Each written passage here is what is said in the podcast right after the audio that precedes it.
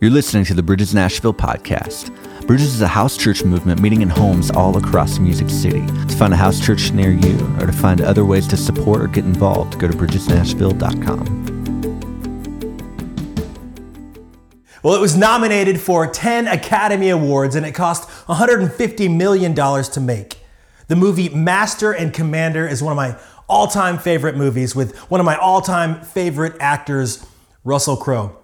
Now, the movie isn't completely based on a true story per se, but the Royal Navy Museum considers real life sea captain Lord Thomas Cochrane to be the inspiration behind the film. And as the movie unfolds, you start to understand just how important the role of a sea captain is for his crew out on the ocean. You see, the captain holds the ship. He makes all of the decisions that no one else wants to make. He gives direction and vision to the crew.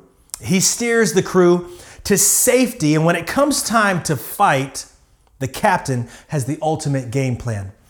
And throughout this movie, it's hard not to fall in love with the main character, Captain Jack Aubrey. He is the master and commander of the HMS Surprise. And much like Jesus, Jack is a captain you want to follow. Not one who leads with a harsh and strict authority, but one who leads with love and compassion. As we continue our series, Jesus is, I want to share a message today that I hope inspires your faith, but also challenges you today. My prayer is that we feel conviction in the areas of our lives where we need to change, and that we feel encouragement on the areas of our life where we're on the right path today. You see, in this series so far, as we've been looking at the, the person of Jesus Christ, we've seen that Jesus is Savior, He is Shepherd, He's the light of the world, He is our Redeemer. And last week, during our first Sunday gathering, Pastor David preached a message that Jesus is supernatural. He's above our natural. He is the God of the impossible, the miracle worker. If you missed any part of the series, you can catch up on our YouTube page or by listening to our podcast. We've got all of the series available there. And today we're going to go one more step further. Jesus is Lord and Master. 1 Corinthians 4 1. Think of us as servants of Christ who have been given the work of explaining God's mysterious ways. Now, here we, we read Paul's words. Paul is the primary author of the New Testament. He wrote about two thirds of it. And he's telling the early believers how they should regard himself and other apostles and teachers of Jesus Christ, not as celebrities, but as first and foremost servants. In fact, the Greek word used here for servant is hyperetes, and it translates into under oarsman. Go back to my opening story with the movie Master and Commander, and this might help you get a little bit of a word picture for what Paul is talking about when he says the word servant or the Greek word hyperetes. See, all of us are on the ship of life and we're moving forward, but we're not the ones calling the shots. We're not setting the course of direction. See, if we're truly Christ followers, then there can only be one leader in this thing Jesus Christ. And Paul likens himself to those people on the old wooden ships, often in Roman times. They were below the deck rowing the boat. They were called under oarsmen, unseen, following the orders of their captain. If you're taking notes today, jot this down. There is one Lord, and that is not you. That is not me. Another way to say it is He is God and I am not. Jesus is Lord. Now, I don't know if you've noticed, but Today, it seems like people just do whatever they want. They say what they want to say, they go where they want to go. There's not a ton of accountability and reliability in our culture. Why? Because people have become their own master, their own Lord.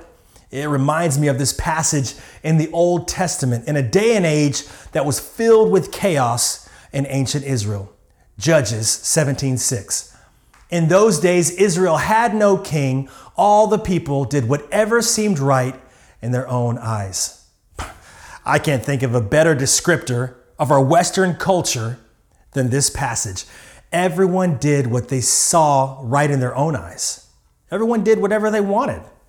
Listen, when you live with a self serving, self gratifying mentality, you're always going to wind up alone. And that's not really a shocker, is it? Because you've made your life all about you. But when you follow and you look at the lead of Jesus Christ, when you ask Him to be the Lord of your life, you have to lay down all of that selfishness and you trade all of the selfishness for something greater, to follow someone greater. You become, you become a part of something much greater than just yourself.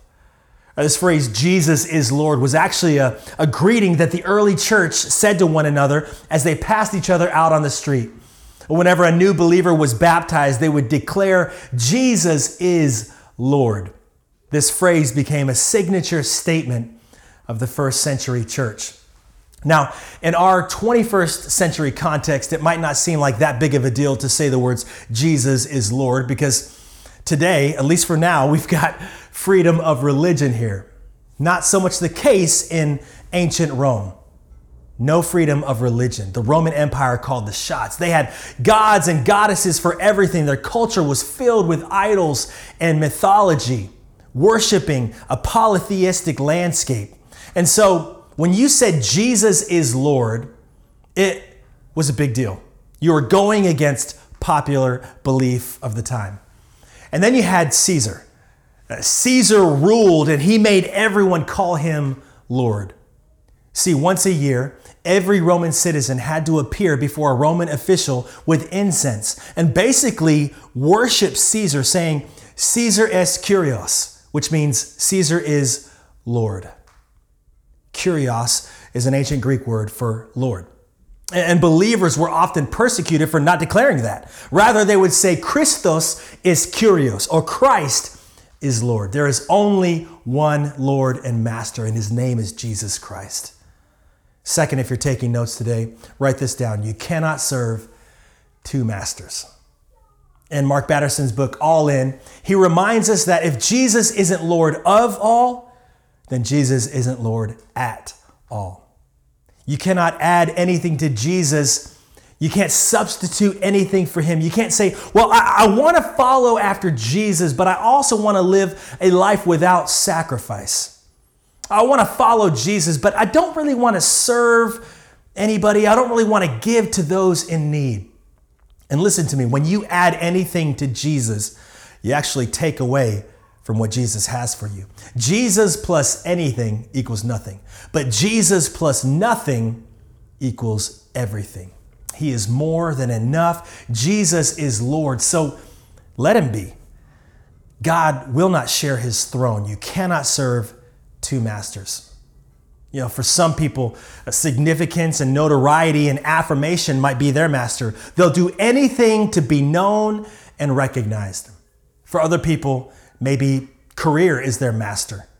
For some people, they could put an unhealthy relationship at the center of their life, and therefore it becomes an idol and takes the place that only Jesus was meant to have in our lives. I would even say that nowadays, entertainment has become a master and an idol for people. Listen to me. If you can spend five hours binging on Netflix, but you can't find 30 minutes in the morning to spend time reading and praying, I'm just saying, whatever has your time has your attention. And usually, whatever has your attention has first dibs on your heart. You know, for many people, their master, their Lord, is the almighty dollar. And that was the story with a rich young man that we read about in the Gospels. This man came to Jesus with a question, but he had done everything right by the book. I mean, on the outside, the rich young ruler looked like he had everything put together to live an ideal and righteous life. He only lacked one thing he hadn't made Jesus Lord of all. He wasn't willing to part with his riches and give to the poor. His possessions possessed him.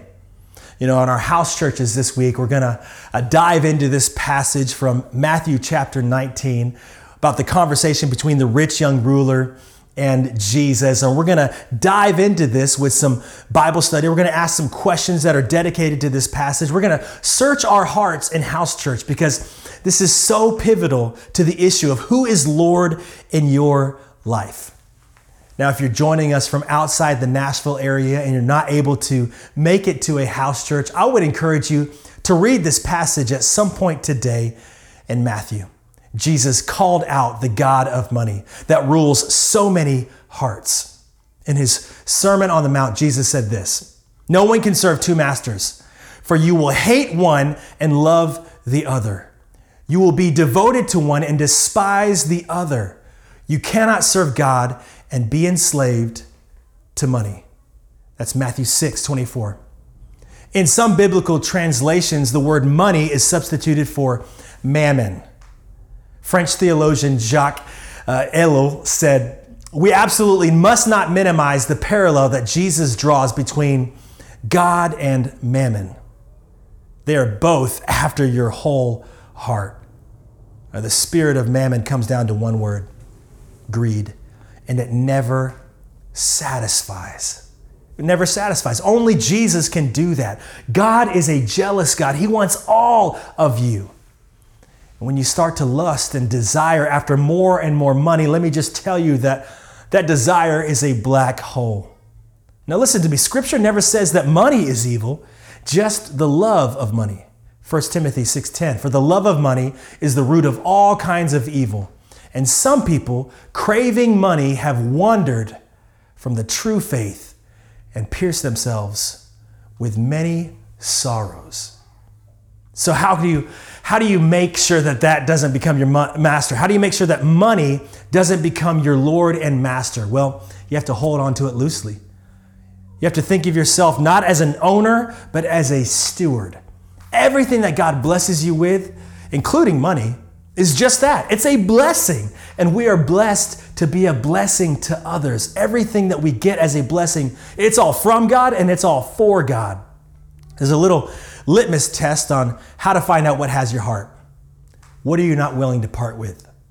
What are you not willing to part with? When I was a young kid, we had a Nintendo NES the original. And at one point, all we wanted to do was play Nintendo all day, every day. I'm pretty sure it became an idol in me and my brother's life. And I'm pretty sure we were prompted by my parents. But we got to a point where we had to just give that thing away. We had to get rid of our Nintendo. Otherwise, it would have led to our demise. Is there something in your life that you've placed above Jesus? And if it's money, and you find yourself today having a hard time chasing the almighty dollar and struggling with greed, let me just recommend a book. It's called I Like Giving. It talks about how to live generously. I like giving. If you're not tithing and investing into what God is doing here at Bridges, that's a great place to start with generosity. Tithing is an act of obedience and an act of worship. Now, if you're not familiar with tithing, this is a biblical principle that we see all throughout the Bible where the people of God gave back a tenth of what they earned. It was their first, it was their best. Now, this isn't a message on giving today, but that's making Jesus Lord. It's trusting Him with your finances. And if there's one area in our lives that can creep in and steal our heart and try to take control of us, it's often our finances. I think it was Mother Teresa who once said, Giving gets you closer to God and cleanses the heart of greed. Isn't that an amazing phrase? Is He Lord over everything in your life, or have you compartmentalized Jesus to fit into what you want to do and who you want to be and who you want Him to be? Are you following after Jesus, or is it the other way around? And have you asked Jesus to follow after you. One of the most sobering verses in all of the Bible happens in Matthew chapter 7 verse 21. Not everyone who calls out to me, "Lord, Lord," will enter the kingdom of heaven. Only those who actually do the will of my Father in heaven will enter. Isn't that a sobering passage of scripture? We've got to do his will. You cannot serve two masters. If Jesus isn't Lord of all, then he's not Lord at all. Thirdly, if you're taking notes today, write this down. Jesus is a master you can trust. Going back to the movie Master and Commander, the crew followed Captain Jack Aubrey because they trusted him. See, he had a track record of faithfulness. He had proved himself time and time again to be a good and worthy captain. They knew that he wouldn't lead them astray. Listen, Jesus is the greatest captain, the greatest master that you could ever follow. He leads to life. He restores the broken. He sets the captive free. And He's the only one who can satisfy the deep longing for meaning and truth. You can trust Him. See, it's all about trust. This faith journey takes full surrender. You have to put your life in His hands fully, not halfway. It's an all or nothing commitment. You won't find the full life that Jesus offers if you only go halfway. I pray every now and then. I read my Bible occasionally. Well, I tried tithing once, but I didn't really see a difference in my finances, so I stopped. Or I tried a 21 day fast, but I only got four days in and nothing really changed. A few years ago, I was doing Whole 30. And uh, hey, look, I made it 22 days into that thing. I lost 15 pounds. Pretty good effort, but I gave up too soon. And I wonder what the results would have been if I had committed fully to go all the way. And that's what trust is. You can't halfway trust somebody in a relationship. Marriage doesn't work out unless you fully trust the person that you're going into that life commitment with. In this Christian walk, we have to fully trust and follow Jesus as our Lord and Master because He alone is worthy of it all. He is a God that we can trust in. Let me close with this. Right now in the world, people are so polarized. People want to know where you stand, they want to know where your church stands. My challenge stand for Jesus. Make him the Lord of your life. Seek his kingdom first. Put Jesus above everything else and let him be your master. Let him be your stance. See, I don't love the marginalized just to prove a point. No, I love Jesus and I've placed him first, and therefore I serve those in need and I love the marginalized. I don't preach unity and racial reconciliation to prove a point. I love Jesus. And as a result of that, I'm for unity. I'm for racial reconciliation. Today, we've drawn so many lines in the sand, and we want to fit Jesus and his church into our box and to whatever point of view that we have. But if that's the case, then you are your own master, not Jesus. Make him Lord. Listen, whatever Jesus said, lived, and taught, that's what we align with here at Bridges. That's what Bridges stands for. Whatever the Bible has to say on all of these matters that culture is screaming about, whether it comes to identity or sexuality, listen, we align with the Word of God, not the voice of culture. You know, the kingdom of God is countercultural. But I wonder how many people that would identify as a Christian care more about being culturally relevant than countercultural and following after the kingdom of God. Jesus said, My kingdom is not of this world. So why are we trying so hard to be? He needs to be the Lord of everything in your life, the Lord of your thoughts, the Lord of your action, the Lord of your family, the Lord of your money, the Lord of your social media, Lord of all. Romans 10, verses 9 through 13. If you declare with your mouth Jesus is Lord and believe in your heart that God raised him from the dead, you will be saved. For it is with your heart that you believe and are justified, and it is with your mouth that you profess your faith and are saved. As scripture says, anyone who believes in him will never be put to shame. For there is no difference between Jew and Gentile. The same Lord is Lord of all and richly blesses all who call on him. For everyone who calls on the name of the Lord will be saved. Listen, if you're watching today and you've never made Jesus the Lord of your life, if you've never fully trusted him and you're exhausted from being your own master, this is your moment. I want you to reach out to us with the number that you see on the screen and one of our staff members is going to pray with you and pray for you and help you make the decision that will be the best decision you ever make in taking a step of faith. Or maybe you've called yourself a Christian for a while, but you realize that your life looks more like you're trying to lead Jesus instead of the other way around.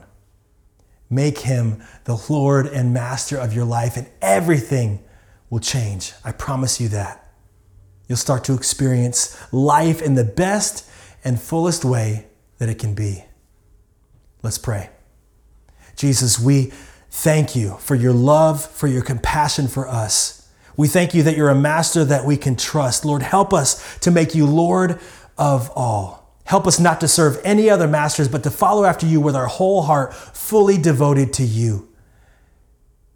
Right now, I want to pray for anyone who's making that decision to put their faith in Christ for the very first time. Lord, would you fill their room with your presence, with your peace, and with your love today?